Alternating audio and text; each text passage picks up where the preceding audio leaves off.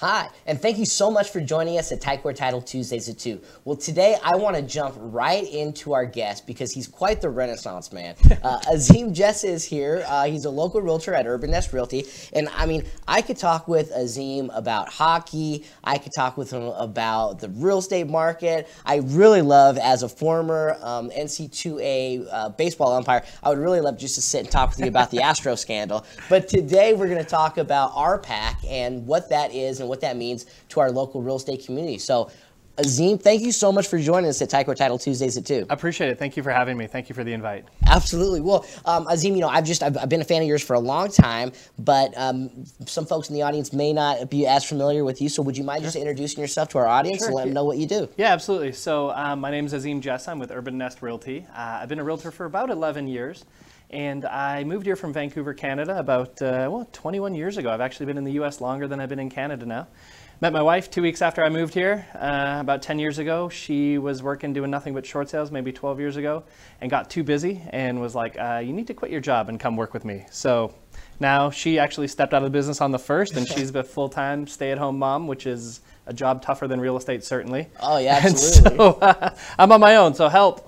Help help him out. That's for sure. Well, but Azim, before we get into RPAC, I I can't let you come and at least not talk a little bit about um, some other things that are are kind of affecting our world. I think a lot of folks uh, in the community are maybe paying attention uh, to the, some international things going on a little bit more so than usual. And you are actually a certified international property specialist. You served on our local um, global uh, business committee, committee. and then also you spent a couple years on the Canadian Real Estate Association. So yeah. um, maybe you can kind of touch on, you know, as as the coronavirus is affecting other uh, other countries. We obviously have a large contingent of foreign investors in Las Vegas. It's, mm-hmm. it's a worldwide destination, um, and a lot of Chinese uh, buyers have came into the market a few right. years ago. Can right. you maybe touch on what do you know about the coronavirus and how it may affect the local market? So, um, you know, there's some anecdotal evidence or some communication that uh, you know, California's market started to slow down a little bit. I actually was just in Vancouver this weekend for a funeral, talked to a couple of realtor friends of mine. They said the same sort of thing, like they're just starting to feel it like, you know, ancillary, is that the right word? Mm-hmm. um, but, you know, again, it's just so new. And actually, I did bring a, a, statement from Lawrence Yun from the NAR, from the National Association of Realtors. He's the chief economist. And he just, uh, I'm going to read it out loud because I don't want to, I'm going to read it because I don't want to misquote him. But he said, uh, in the latest flash survey, 11% of realtors indicated a reduction in buyer traffic and 7% are reporting reporting lower seller traffic when asked directly about the cor- coronavirus impact on the market. He says it's too early to assess the likely impact as to whether lowest interest rates can overcome the economic and health anxieties. So, um, you know, that being said, I think if any of us realtors, any of you buyers and sellers have been out in the market, you know that uh, it's crazy active out there. Right. And so, in my gut opinion, I would say, you know what, if we had 10% less um, buyers or sellers out there right now, or 10% less buyers, let's say, I'd certainly need more sellers. But if we had 10% less buyer traffic, I honestly don't think it would affect our market too much. I mean, it's very, very active. That's good. That's good insight. Yeah. And, we were talking off camera. Lawrence Yun's a, a great dude, and yeah, his absolutely. information is always good. Brilliant. So um, we're we're we're, uh, we're kicking off. Campaign season's really in full effect right now. We're yeah. kind of it's kind of mini Super Tuesday today. I think six more states go to the polls in the Democratic primary. Mm-hmm. Washington's obviously a, a mail-in state.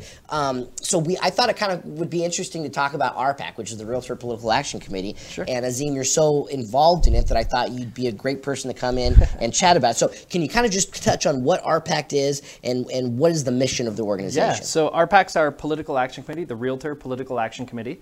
Um, we locally call it the PSF, the Political Survival Fund. Mm-hmm. Um, I serve on the BORPAC, the Board of Realtors Political Action Committee, on that uh, on that committee specifically, and we we when we get those RPAC funds, we use them to um, we use them to endorse candidates that are that are going to protect private property rights, they're going to protect realtor interests, and we want to make sure that those are the candidates that get elected, right? We want to have those conversations with them, help them understand the impact of the legislation that they pass, and make sure that uh, you know we continue to move forward as a community and grow. It's awesome because I think one of the things I love working in the real estate industry is there's just such a diverse group of individuals that make up mm-hmm. a realtors. I mean, yeah. I think some PACs you can maybe you know they swing one political affiliation yeah. to another. But I mean, the real estate community really is made up. It's a melting pot made up of folks from all different backgrounds. Yeah, So- and I'll just jump in. We're actually Yeah. Mm-hmm. a bipartisan PAC, so I believe I can't remember exactly, but I believe we endorsed about 60% Democrat, 40% um, Republicans last time. So you know we're bipartisan, and if you look at the state legislature, you can see how the legislature fell out. You know it was actually a little more than 60-40 um, Democrat. So again, we don't. You know there was an old joke that real that the realtor stood the R stood for Republican. Uh-huh. That's certainly not the case. We are certainly a bipartisan PAC. There's people on both sides that. Um, want to hear our interests and want to understand and learn about our interests, and uh, we're going to go out and support those folks no matter what party they're in. Right, because I mean, if you're for, for the property owner's rights, you don't necessarily ask if you're a Republican or a Right, Democrat yeah. before you buy, a, buy or sell a property. Absolutely. I don't know if that's a protected Uh, class. yeah, I'm not 100 percent sure. We'll, we'll edit that out in post. But um, so so uh, as, as you said, I mean, obviously, you guys will will will meet with politicians and try to um, i not influence, but I mean, you know, you you'll support politicians that and, yeah. and candidates who who want to promote our interest. Right. But um, you also try to affect legislation after they've actually got elected. Yeah. Uh, promoting legislation. You, you, can you kind of walk us through, you know, what the lobbying efforts were, look like Sure. through RPAC and what exactly how is that involved? Yeah, with- absolutely. So we do have a lobbying team that, um, that works for both the state and our local association. That's Carrara, Nevada. Mm-hmm. And um, you know, Jenny Reese and Rocky Finseth are amazing lobbyists. They're out there. Um, you know, and just to give you an example, um, you know, this last legislative session was a really tough one for us. It was, I mean, we got, we were fighting back. We were on the defense quite a bit. Um, there was a lot of, you know, landlord. Um, you know, tenant, Tenant, right mhm. issues, and uh, it got it got a little heated. Um, and so, you know, just to, for example, like one of the one of the bills went to um, what's that term? Gosh, I'm drawing a blank on it. Um, when they put them together at the end. Um, Conference committee. yeah. So sorry. Thank you. It you're went to, so at 7 a.m. on the last day of session, um, where they called that committee meeting at midnight. So you know they're really doing it kind of in the dark of night and trying to keep us out of the room. And um, Rocky and Jenny were there, and we are able to push back and fight on it. Um, and we were able to, to push back some really bad laws and really bad legislation, but uh, it's coming again. So we need to make sure that you know we continue to, to vote and elect for the right people, elect the right people, and certainly vote. Make sure you vote, no matter what party you're in. Go out and vote because it always helps us when we can say, hey, 60, 70, 80, 90 percent of the realtors in this district voted, and we want to make sure that the lobbyists know, or the, excuse me, the legislators know that we vote. Absolutely, I think that's good advice, regardless. So again, Yeah, on what side of the aisle that you, you fall on, you Yep. want to make sure your voice is heard. So, um, you know, kind of speaking of, obviously, the election's coming up here in November. The ne- uh, the next session will start in Mm-hmm. January. What what local issues do you think are going to be most important to the real estate industry? Right. So again, I think we're going to have a big landlord-tenant issue. Um, we're going to be fighting that. Again, I think there was a lot of the laws, a lot of the law of one AB 151 or SB 151. Sorry, they all blend together now. But one of them didn't. Uh, you know, part of it. One of them got pretty much tossed, and then in the in that conference committee meeting, they they shoved in a couple of aspects of it. I think they want more of that. I think rent control is coming. Um, they've been talking about rent control. Um, I think sales tax on services is another one. I just Mm-hmm. actually saw a um, in in uh, Maryland. The realtors in Maryland are fighting back on a sales tax on service. So they already pay nine billion dollars in taxes, right? Um, like the housing industry. Okay. Nine billion dollars in taxes in Maryland go. It comes from real estate, and you know they want to add a tax on commissions, a tax on escrow fees, a tax on you know any sort of service, right? I mean, your hairdresser, you go to get your hair cut, they're going to want to charge you a tax on that, and uh, at some point, right, like. We're, we're gonna have to say, hey, enough's enough. Like we don't have the money, right? I mean, Right. You know, we want people to be buying houses, and if people are going to be stuck in the same houses, they're not going to grow. Our community's not going to grow. We're not going to diversify our economy and move forward as a nation if everybody's stuck because they can't afford to move. I 100% agree with Yeah. that. So I think that's that that's definitely something interesting to watch in, in Maryland. Hopefully that uh, doesn't make its way uh, to Nevada. Yeah. Um, one thing I think that has been uh, a little bit of a hot topic as of late are the short-term rentals, the, Right, the yeah. Mm-hmm. Airbnbs, VRBOs, those kind of things. Um, where does where, where does RPAC stand on companies like that, and, and, and how does that really affect Right. our local uh, our local? So, um, as an market? association, we um, haven't taken a stand one way or the other. We um, understand that you know about half of our association um, is for you know short-term rentals and wants to see it. About half of our association, you know, doesn't want to see it. Nobody bought a house to live next door to a hotel, right? Right.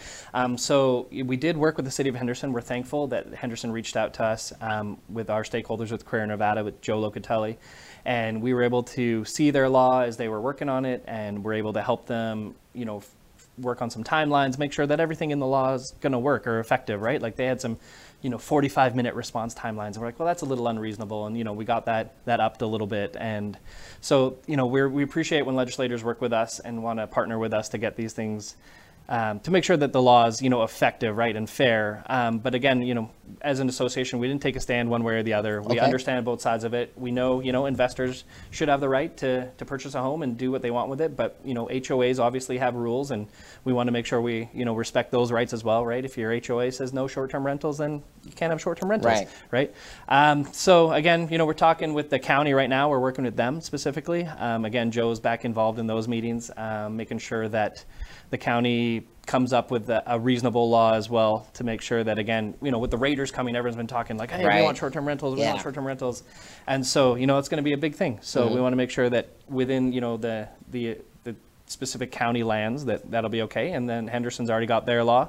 And eventually, the city of Las Vegas will, will jump on board as well, and we'll make sure that again we have a, a fair and reasonable law. That's the goal. That everybody's happy, right? The needs can be met for you know a 12 year old girls soccer team that you know wants to sleep 10 people in one room. We can't do that at the MGM Grand, right? but you know we need to have we have some product that meets the needs of, of everyone who's coming to visit this town. Well, I mean, heck, especially with a couple of those billboards you see down around the strip, you don't want a bunch of twelve-year-old That's girls right, yeah, hanging out. Because Like- you're actually Yeah. you're actually a resort and second home property specialist as well. So this kind of falls into your wheelhouse Mm-hmm. Yeah, absolutely. utilize. And I think we got that designation, my wife and I, because we love to travel. We absolutely love traveling. So we're like, hey, let's get our RSPS and just go like tour properties in, in the Bahamas. No, that's not. gotcha. Well, I mean, heck, if whatever. No, it's a, yeah, it's a great. I mean, it's a great, it's a great vacation city. We've always said that, right? Right. The weather's good. There's tons of outdoor. There's tons of restaurants and entertainment. I For mean, sure. you can't beat this city anywhere in the world for vacations. So we want to make sure that, uh, you know, that people are are getting the full information, and you know, having that designation was one of the ways we thought was That's the best awesome. way to do it. Well, I love advocates for our city because Yeah. I'm, I'm a huge Las Vegas fan. I, Surprised you're not wearing like your UNLV jersey right now, I- your I Rebel jersey. Exactly. Well, I mean, you know, sadly the, the the season came to an end last uh, last week, so I'm still in my mourning period, but uh,